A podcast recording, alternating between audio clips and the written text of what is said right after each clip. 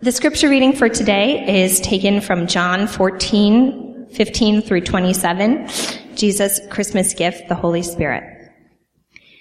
If you love me, keep my commands, and I will ask the Father, and he will give you another advocate to help you and be with you forever, the Spirit of truth. The world cannot accept him because it neither sees him nor knows him. But you know him, for he lives with you and will be in you. I will not leave you as orphans. I will come to you.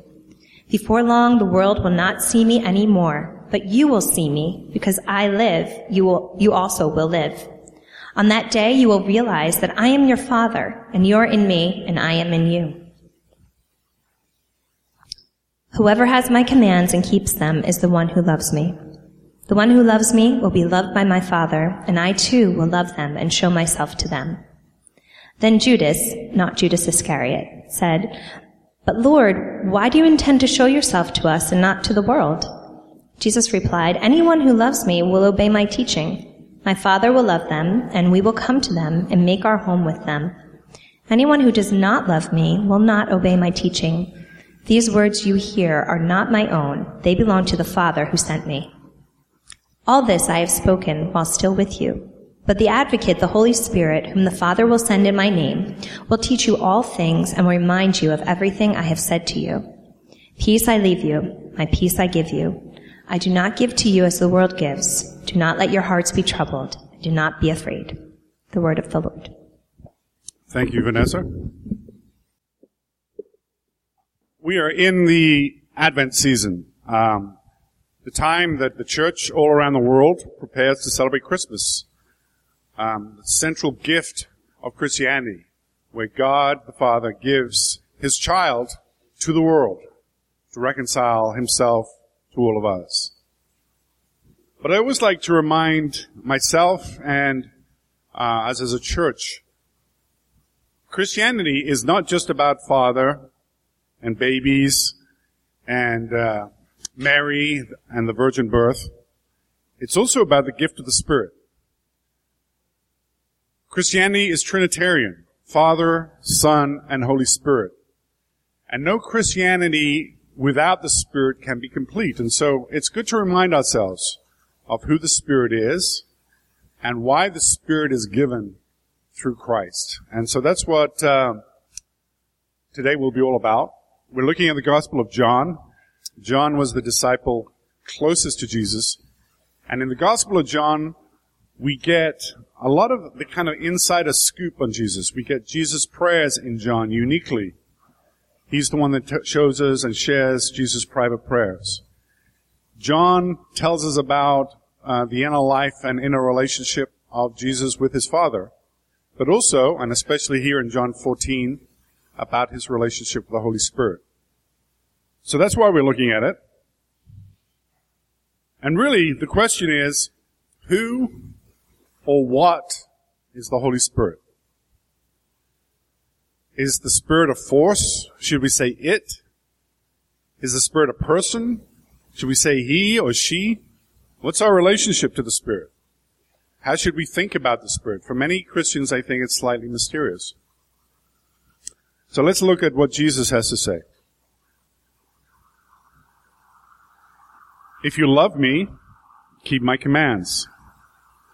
And I will ask the Father, and he will give you another advocate or counselor to help you and be there with you forever. The Spirit of truth.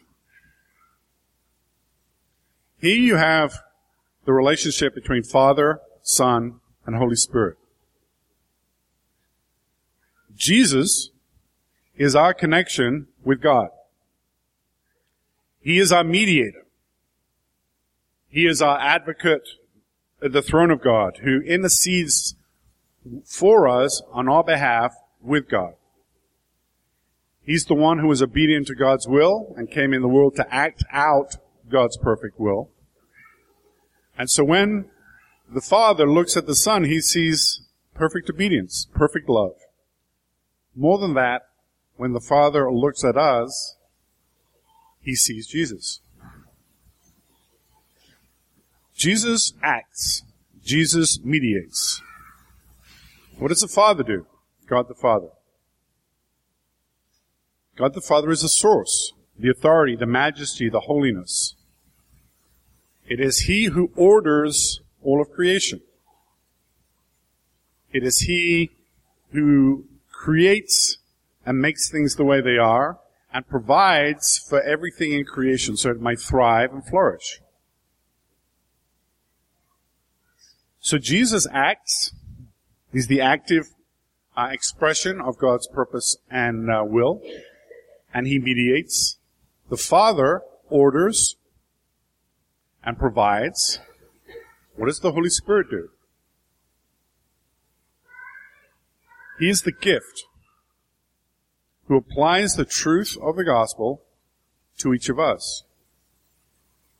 He's the counselor. He's the one that comes alongside us. He is the one who illuminates and shows us the truth, the truth and the falsehood within ourselves, but also the truth of God. He counsels, he helps, he illuminates, and he provides life, spiritual life. And there you see the economy of God. God the Father orders and provides. God the Son acts and mediates between God and His creation. And the Holy Spirit is the one who illuminates, the one who counsels, the one who gives life. And who or what is the Spirit? Verse 17. The world cannot accept Him because it neither sees Him nor knows Him. But you know Him, for He lives with you and will be in you. Notice, He, not it, not she, the Holy Spirit is not some abstract force. The Holy Spirit is a person with a personality. You can have a relationship with the Holy Spirit just as you can with Jesus, God the Son, and the Father, God the Father. With God, it is always personal, and it is the same with the Holy Spirit. Now, one thing I've noticed being a, being a pastor, you know, I've been a Christian 20 some years now. And there are different kinds of Christians. And the kind of Christian that I've never personally really understood that much are the Pentecostals and the charismatic types. I had a friend who tried to take me to a charismatic church, and I got to tell you, it freaked me out a little bit. And in a charismatic church, a Pentecostal church, there is a great emphasis on the relationship with the Spirit, calling down the Spirit, expressing spiritual gifts, doing things under the power of the Spirit. A lot of crying, a lot of holy laughter, being slain in the Spirit. I do not understand that, by the way. My, happened to my best friend, and I still don't understand it. When I was at uh, Presbytery, they used to call the Presbyterians the frozen and the chosen, because we didn't do any of that stuff. But the Pentecostal church, the charismatic church, is the part of the Christian church that it is, is expanding the most in the world. And one of the reasons is this confidence in the presence of the Spirit. Charismatics, Pentecostals tend to be fearless. They go to places with no resources, no training.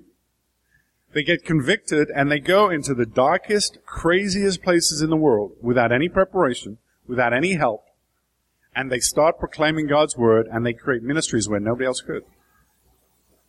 There is a fearlessness about them. There is a confidence that God will provide through the Spirit. There is this personal connection with the Spirit, claiming the Spirit's power, claiming spiritual gifts, not depending on any seminary or organization to authorize, but just going and doing. And there's something about it that is wonderful. And so I've always been intrigued by this aspect of God. And this is the aspect of my prayer life that I try to cultivate.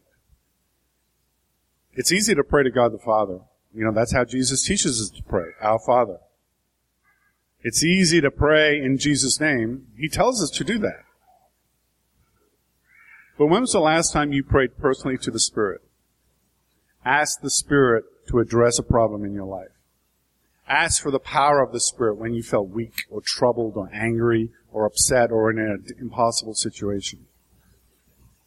I'd suggest that that's not a bad thing to cultivate. To develop some of that fearlessness. To develop some of that confidence in any circumstance. Because I think this, that is exactly what Jesus is promising here.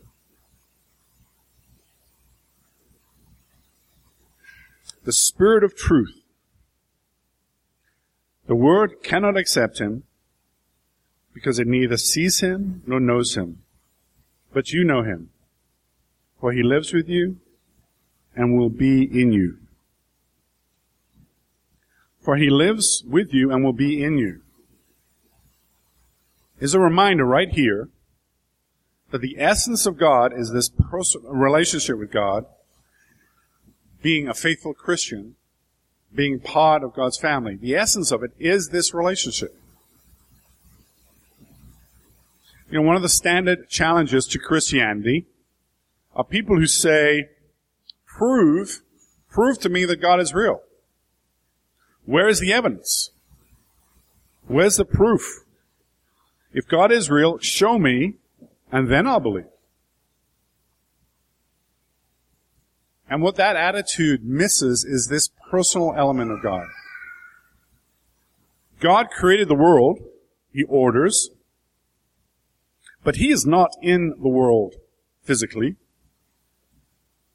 Looking at His creation reveals certain things about Him, but God exists independent of heaven and earth. He existed long before they were created.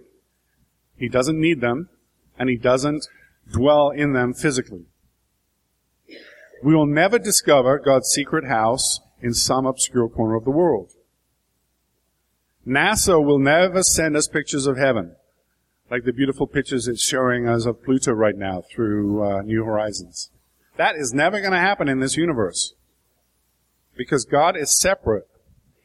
God is not an object or a thing or a fact to be discovered. Rather, God is a subject a person to be known and loved.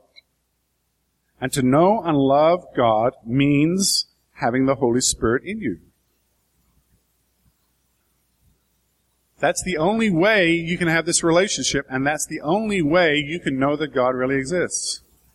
His presence spiritually right within you. The world cannot accept Him because it neither sees Him nor knows Him. But you know Him for he lives with you and will be in you. Jesus is talking about the Spirit there. How do you prove that your mother loves you? How do you prove that your spouse loves you?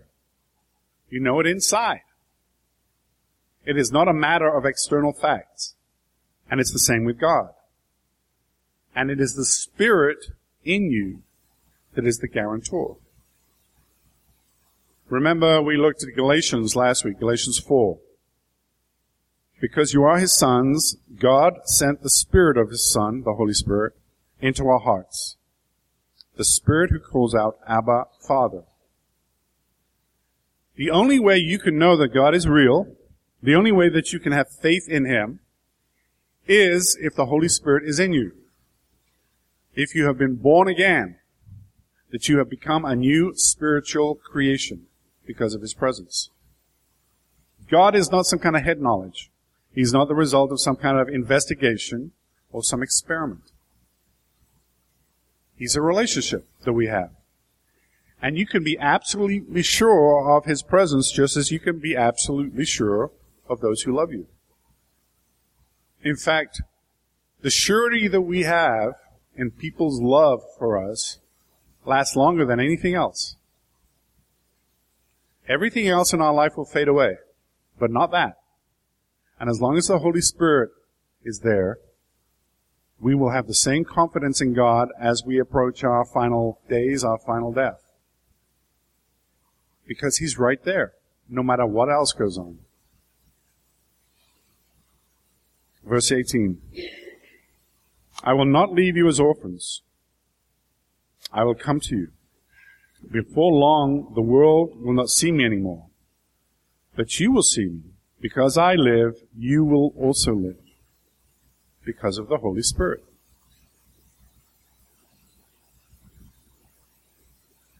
So the first point is this, this idea of personality. The Holy Spirit is real. The Holy Spirit is a person. And through that person, we can have a relationship with God and know God deep in our inner core. Well, what does it look like to have the Holy Spirit in you? What difference does the Spirit make? Verse 25. All this I have spoken while still with you. These are some of Jesus' last words. This is right before he goes to the cross, and he is speaking to his apostles. He's telling them what's about to happen, and he's comforting them. He is promising the gift of the Spirit. But the advocate, the Holy Spirit, whom the Father will send in my name, will teach you all things and remind you of everything I have said to you. The Holy Spirit will teach you all things and will remind you of everything I have ever said to you. The Spirit is a gift who dwells within us. But He doesn't just sit there. He is a counselor. He is an advocate. When we are confronted by challenges in life, when we are feeling small or worthless, when the world condemns us, where we don't perform up to our own standards, when we begin to condemn ourselves, the counselor is right there reminding us of who we are. A child of God. Beloved and secure. And no matter what happens, the counselor, like a spring of water, is bubbling up with that new life. As long as we have the Holy Spirit, there are no dead ends. There is the, always the possibility of new life, of new beginnings. As long as the Holy Spirit is there, there will always be hope. Because the Holy Spirit reminds us of our true eternal identity. Children of God. You know, I, um, I was once uh, at a counseling center, and uh, I sat in a, a counsel, counseling meeting. I was learning how to uh, be a Christian counselor, and there was this one woman in particular that struck me. She was an addict, and she lost her family, and she lost her children. She lost everything. She lost hope. She was completely depressed and crushed and miserable. And um, she did not like me. I was trying to tell her about Jesus, and I was trying to give her hope and a sense of meaning. And it, this woman had pretty much nothing. I mean, you would think of anybody that you ever met who anything you offered would be a step up. It would be this woman.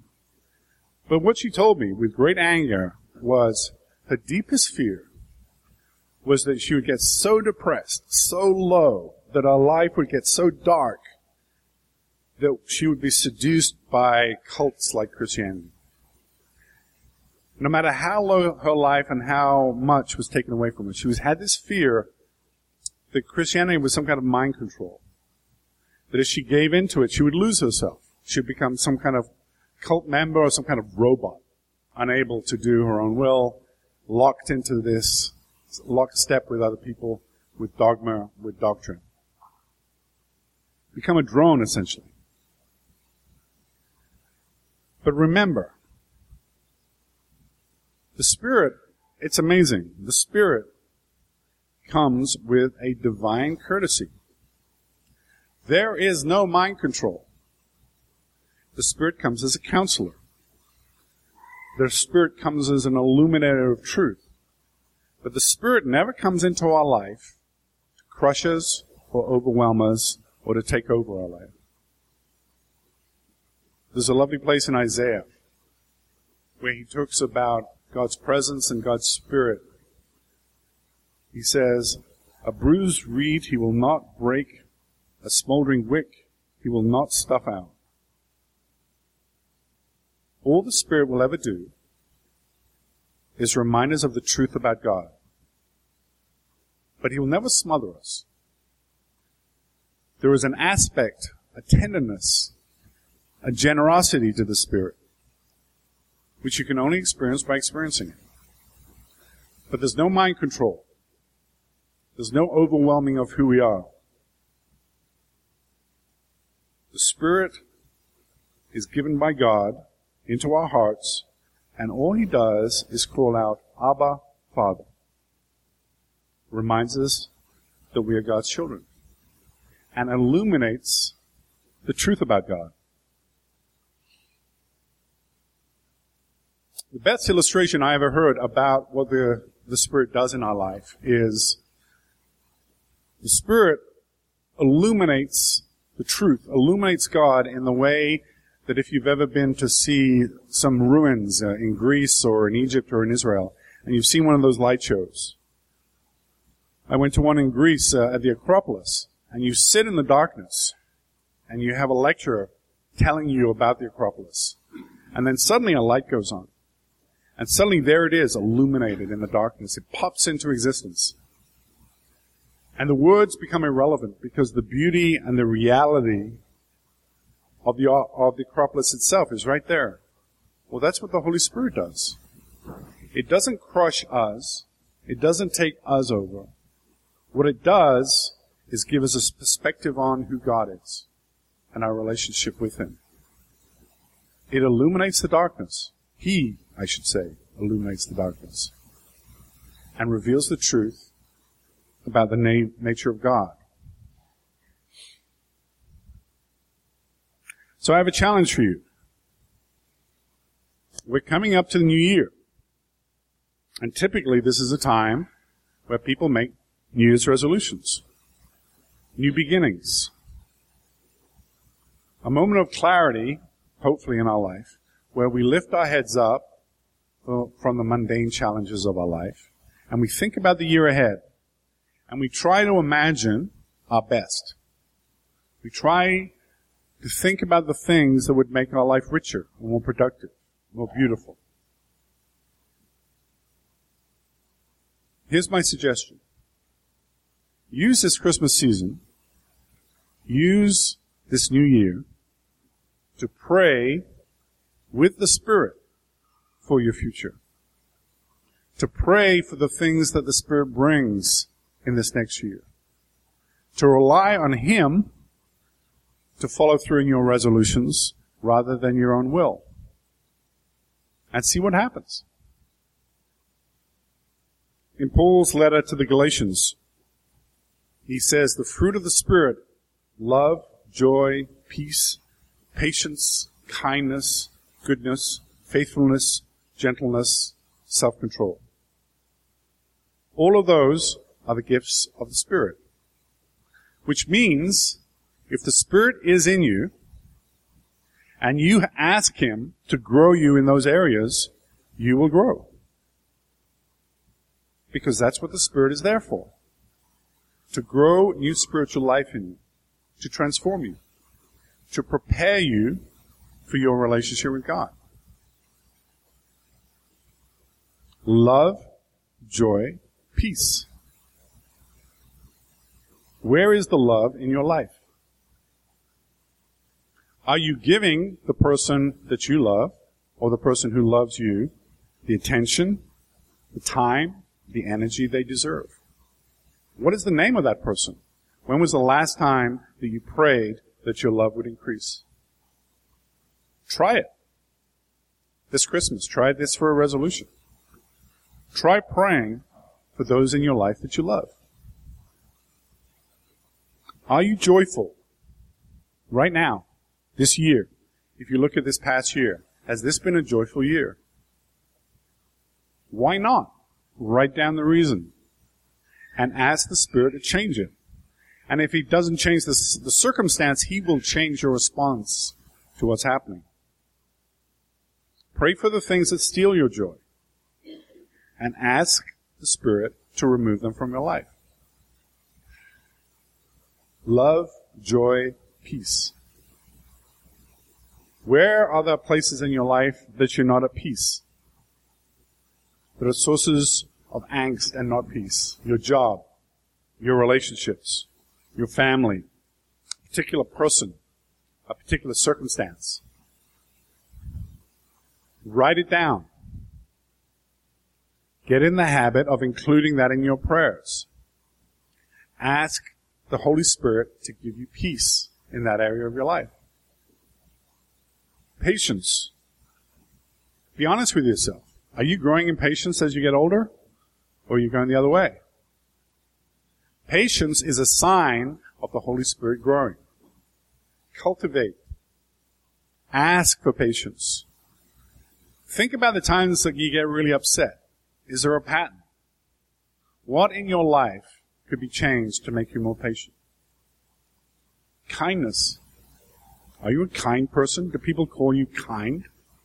When was the last time you did something that was kind? That wasn't seeking some kind of reciprocal attention. It was just purely generous.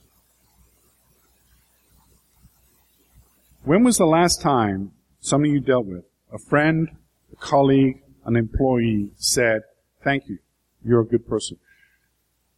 Are you known for your goodness? A gift of the Spirit, a fruit of the Spirit, is goodness, is kindness, is gentleness. These are all things that we should be cultivating. All things we should be praying for. Self-control. Are there areas of your life that are out of control? That don't feel safe, that don't feel orderly, that threaten your life or your happiness or your family? Pray that the Holy Spirit will intervene. God is in control of everything. And by praying to the Spirit, you are applying God's power to the circumstances of your life. Friend of mine, Christian, once told me that most people that he knew, he was a pastor and a counselor, live in only a very small portion of their life. They live in the part of their life that they've got comfortable with. The part of their life that doesn't scare them, that over the years they got used to. But our lives are like mansions. Vast, with many rooms. And because of something negative that happened in our past, because of a bad word, a bad experience, because of some circumstance that we didn't go into that part of our life, most of our potential life is left empty. And we don't even know. And his point was, part of his role as a pastor and a counselor was to help people inhabit the fullness of their life. All the possibilities of their life, all the rooms of their life without fear. To let the light in and to let the life flow out. And I, it's kind of a hard concept to think about. It, I didn't really understand it until I had an experience. I had invited some people to um, visit my family in England. And uh, we went over there, and my family always has dogs. And after we'd eaten, I was going to take them out and show them the, the woods that I grew up in, where we used to build forts and camps and all kinds of stuff. Big part of my life. And we're heading up that way, and my friends walking with me said, "Why don't we go to those woods over there, to the left?" And you know, they were trees, but I never felt that those were the woods. I always went to the right. And I was trying to remember, why did I never turn left at the top of the road? And I realized, this took a few days, I realized that when we were kids at school, me and some friends went on our bicycles over to those woods, and these big boys came, and they jumped us, and they stole our bicycles. And it traumatized me, traumatized us. We had to walk home. That's where the monsters live. And I never went back. And so here I was, age 30.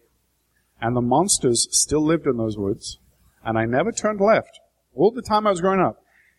It got such a habit that I didn't even see them as a possibility of taking the dogs for a walk. They were out of bounds. Not part of my imagination anymore. Not part of my world. Because of that trauma all those years ago. That's what the pastor was talking about.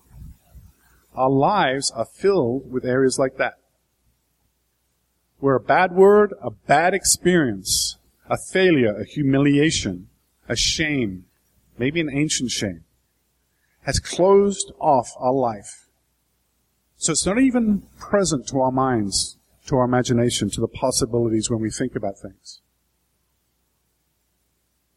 Rooms in our life that are dark because of bad things. The job of the Holy Spirit is to bring light, to bring healing, to bring restoration, to open up the rooms of our life. So there are no parts of our life that we can't go to and be part of, be present to, to flourish in.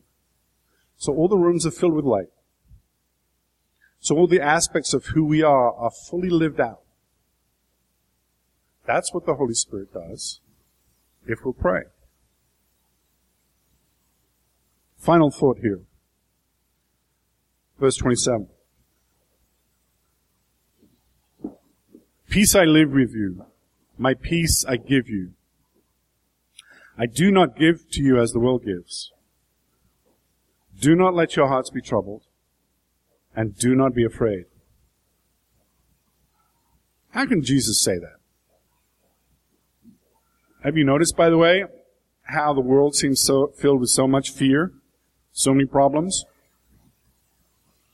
I was in uh, England for the summer, and my sister, who is a very level-headed woman, she's an emergency room nurse. She's seen it all, the calmest woman you'll ever want to meet.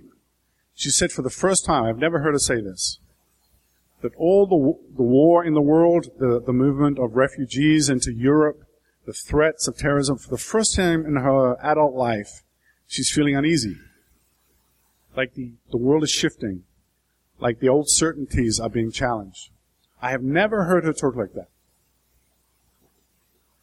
Now this was before the attacks in Paris. This was before San Bernardino. America, some of you, the world in general is filled with fear. Filled with people who don't know what's going to happen, who are worried about the future, who are worried about what's going to happen to them, to their children, to those that they love. And yet Jesus says, peace I leave with you. Do not let your hearts be troubled and do not be afraid. Is that just hyperbole? Is he just spouting hot air there?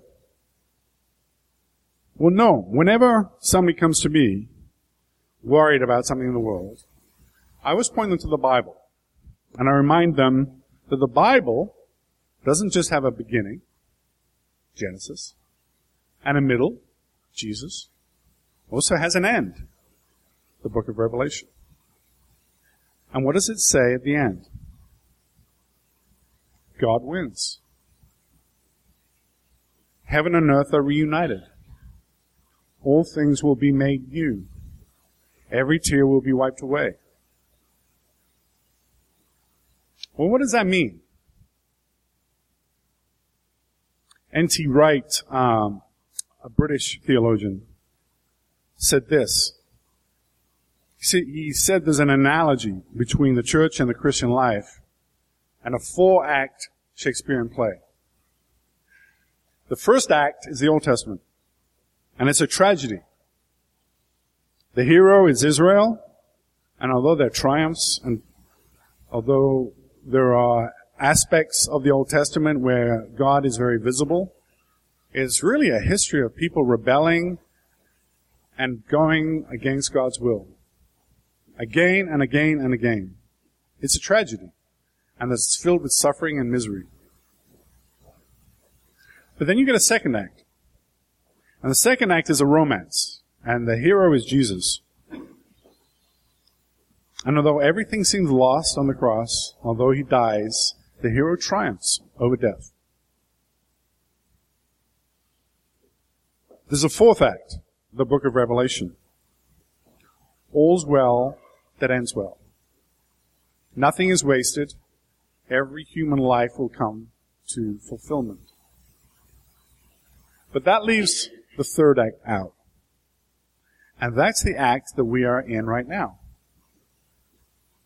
And the thing about the third act is, it's not written in the Bible because it is the part of the play. It is the part of the story that you and I are writing. It is the part of the story that we are living out in freedom. We have been given a script. We know how it ends. But we're given the privilege and the responsibility and the freedom to improvise. To write our own part of the story. We don't have to worry about the ending. The ending has already been written. We don't have to worry about who the hero is. We know what the problems are. And God, through the Holy Spirit, invites us to live out our life in the light of that truth. And because we know the end, we cannot get it wrong. Whatever we write, whatever happens in our life, whatever decisions or choices we make, we cannot screw it up because the end is already written. And therefore, Christians of all people can be fearless. Christians of all people can go into the dark places of the world and the scary places, can stand up to the monsters, can stand up to evil, can be fearless in the face of threat. Because our lives are already in God's hands. And the Holy Spirit is the guarantor. That's why Jesus says, live fearlessly. We have the freedom to write our story, but the end has already been written. And your future and my future are in God's hands, and He is in control, and He's not afraid of anything. That's all we have to remember. There is nothing in this world that a Christian should ever be afraid of. There is no bully too big that we have to back down from. There is no evil, there is no dark place where we cannot go and bring light and truth. And that's why it's a gospel. That's why it's a gift. That's why Christmas is all about the light and the wonder and the beauty. Let's pray.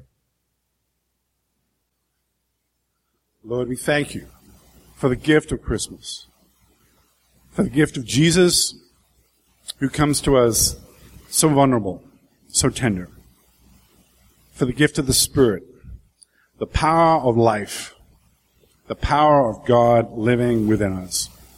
Lord, let us believe.